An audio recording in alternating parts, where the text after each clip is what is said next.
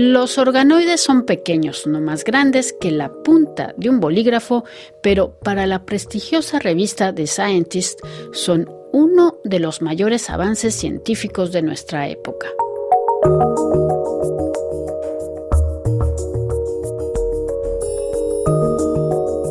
Un organoide es un mini órgano artificial producido in vitro en tres dimensiones y que logra desarrollar una anatomía y una fisiología muy cercana a la realidad.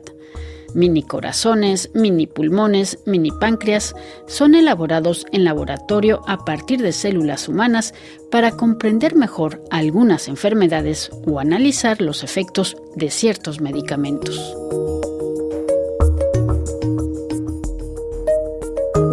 El doctor Juan Carlos Chásquez es profesor de la Universidad de París y cardiocirujano en el Hospital Pompidou. Él nos habla de esta nueva herramienta clave para la medicina del futuro. Los organoides es un tema eh, realmente nuevo porque solamente hace eh, del año 2010 empezaron a, a, ponerse a punto. Son elementos, es un microórgano, un pequeño órgano en miniatura que se puede cultivar in vitro en un frasco, en una placa de Petri, con método de biología, y puede ser un pequeño corazón, un pequeño riñón, un pequeño hígado, y se sitúa entre el modelo experimental de un pequeño animal, digamos que va a ser utilizado para investigación, y la otra posibilidad hasta ahora era in vitro las células, los cultivos celulares.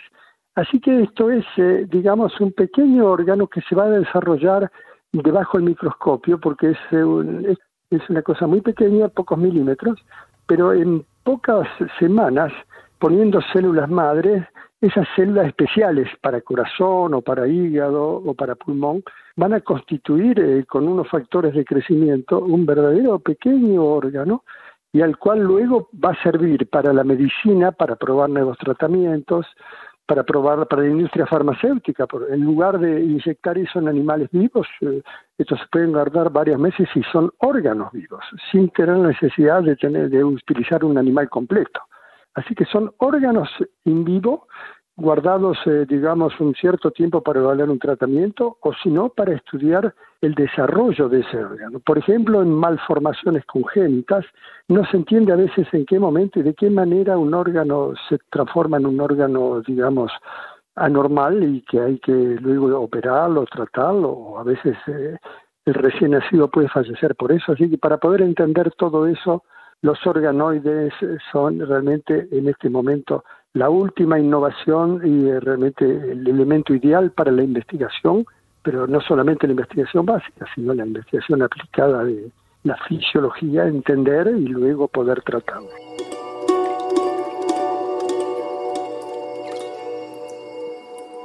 Y estos organoides pueden ser que como mini cerebros, mini intestinos, ¿cuáles son los organoides que ahora en los que se está trabajando? Bueno, en, se ha comenzado fundamentalmente con los dos órganos, eh, digamos, más vitales, que es el corazón y el cerebro. Así que ya hay órganos de corazón y microórganos, digamos, organoides de, de, de corazón y de cerebro. También hay de hígado, de riñón, de páncreas y en los últimos eh, años, uno o dos años o más, empezó a utilizarse mucho el organoide de pulmón por el COVID porque en esos pulmones que se pueden tener en un frasquito uno puede ver, primero infectarlo intencionalmente, crearle la enfermedad a esos organoides, así que se ponen virus del COVID y luego que están enfermos se los trata y ver si la vacuna es lo mejor, en qué momento hay que usar la vacuna, antes, eh, durante o después, y luego los nuevos tratamientos que siempre se tratan de, de descubrir para el COVID o para el SIDA también eh, en otros órganos. ¿eh?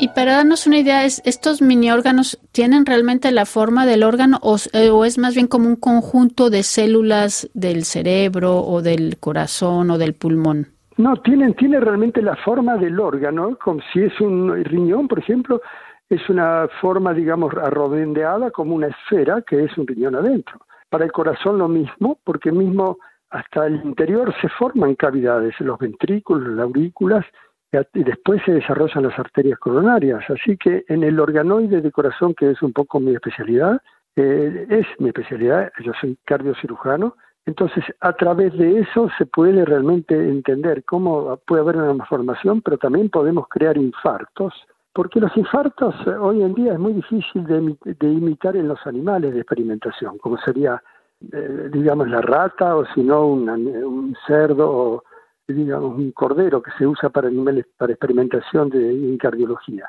¿Por qué? Porque hay que crearle algo artificial, que sería ponerle una sutura, un nudo, para cerrar la coronaria, que es lo que produce la arteriosclerosis.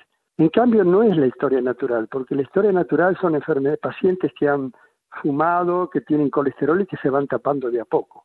Y eso sí se puede hacer en los organoides cardíacos, crearle los factores de riesgo que van influenciando mucho colesterol alrededor de este corazón o si no, eh, extractos de tabaco, de la nicotina, y así que se puede crear un verdadero infarto que se asemeja muchísimo al del ser humano y a partir de ahí se pueden hacer tratamientos para prevenir y tratamientos para demostrar eh, cuál es la importancia del tabaco y, los tipos de, de colesterol en la arteriosclerosis.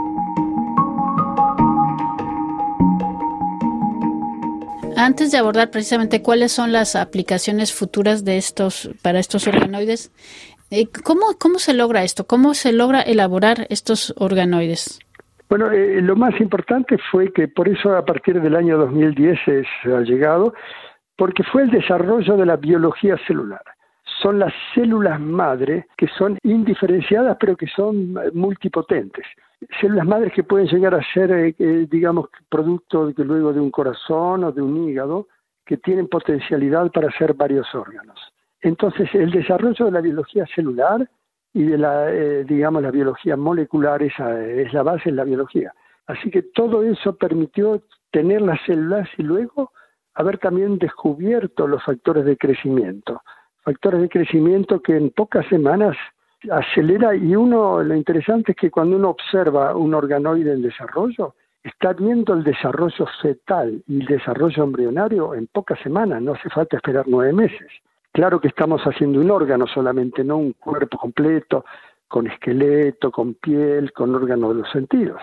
Pero hasta se está empezando ya a procurar de poder crear un ojo, un ojo para trabajar entonces en oftalmología ya hay trabajos en la glándula tiroides, en los ovarios, se puede hacer un ovario, se puede hacer un testículo también, también los intestinos. Eh, todo eso se puede, se está creando realmente bien y lo vuelvo a repetir. Entonces, lo más clave fue las células eh, madre multipotentes que tenemos en nuestro cuerpo y sobre todo tiene el embrión y el feto, se han traído, extraído de ahí para hacer grandes cantidades, fetos o embriones que no se utilizan y luego para eso eh, a partir de ahí se puede llegar a hacer. Y lo importante es que en el organoide nuestro, que somos médicos, que estamos haciendo investigación, no utilizamos organoides de rata ni de, de conejo o de otro animal, no, directamente los humanos. Estamos en un modelo de un pequeño órgano humano que hace en, poco tiempo, digamos, se logra crearlo y luego mantenerlo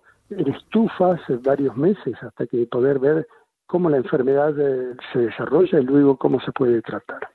¿Y cuáles son precisamente las... Es que hay implicaciones éticas desde el momento en que se están manipulando células humanas? Eh, esas células humanas no fueron, digamos, retiradas. Son, por ejemplo, cuando hay eh, células embrionarias, ese son las parejas que por, de golpe hay esterilidad y se trata de cultivar, digamos, in vitro primero el óvulo, los espermatozoides y luego se hace la fecundación in vitro. Cuando el embrión ya está preparado, esas parejas a veces se preparan 5, 10 y cuando está listo se, puede, se inyectan luego, es decir, se implantan en mujeres que no podían hasta ese momento embarazarse.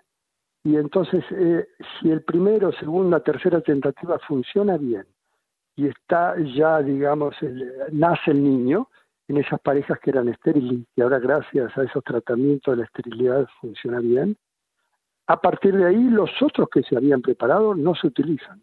Entonces, en lugar de destruirlos, eh, digamos, o abandonarlos, se le pide la autorización a la familia, si están de acuerdo, para que esas eh, células, que son al principio es un pequeño embrión prácticamente, que es un grupo de células de unas semanas, que está congelado, se lo pueda entonces a partir de ahí crear un órgano, que sea el corazón o lo, digamos o el riñón o páncreas.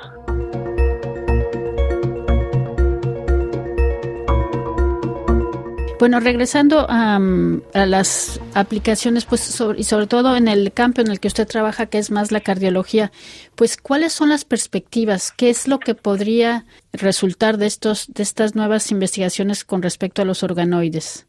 Lo que puede que ya está resultando es primero eh, tratar de poner a punto tratamientos nuevos. Por ejemplo, este para el COVID y para el SIDA se está utilizando realmente ver en qué momento eh, se tiene que ser, y las vacunas también. ¿eh? Cuando dijeron que las vacunas para el COVID habían sido creadas de manera precipitada y que no había demasiado, es mentira. Hacía años que los organoides estaban ya, que existían, digamos, desde el año 2010. Todo esto ocurrió en el, 2020, así que había 10 años de trabajo con organoides para los fabricantes de vacunas. Así que esa es una. Eh, ayudar a la medicina preventiva y sobre todo a la vacunoterapia. Número dos, también entender de qué manera eh, las anomalías se producen. Por ejemplo, cuando uno fuma, cuando uno toma ciertos medicamentos crónicos o drogas o cualquier cosa que digamos en los insecticidas, en los herbicidas que se usan en la agricultura, poder probar en los organoides qué toxicidad tienen, porque hay muchas empresas que tienen mucho dinero y crean los organismos genéticamente modificados para la agricultura. Y eso realmente se está viendo que hay niños que nacen con malformaciones, con problemas, con sobre todo falta de espermatozoides luego y de óvulos en las mujeres. Hay un problema de, genético en el cual no hay, digamos, buena fertilidad en los últimos años en los jóvenes. Y entonces esa toxicidad de los insecticidas, de los herbicidas, la contaminación del agua, del aire, todo eso se puede estudiar muy bien en los organoides. Escuchábamos al doctor Juan Carlos Chásquez, cardiocirujano del Hospital Pompidou y profesor de la Universidad de París, a propósito de los organoides.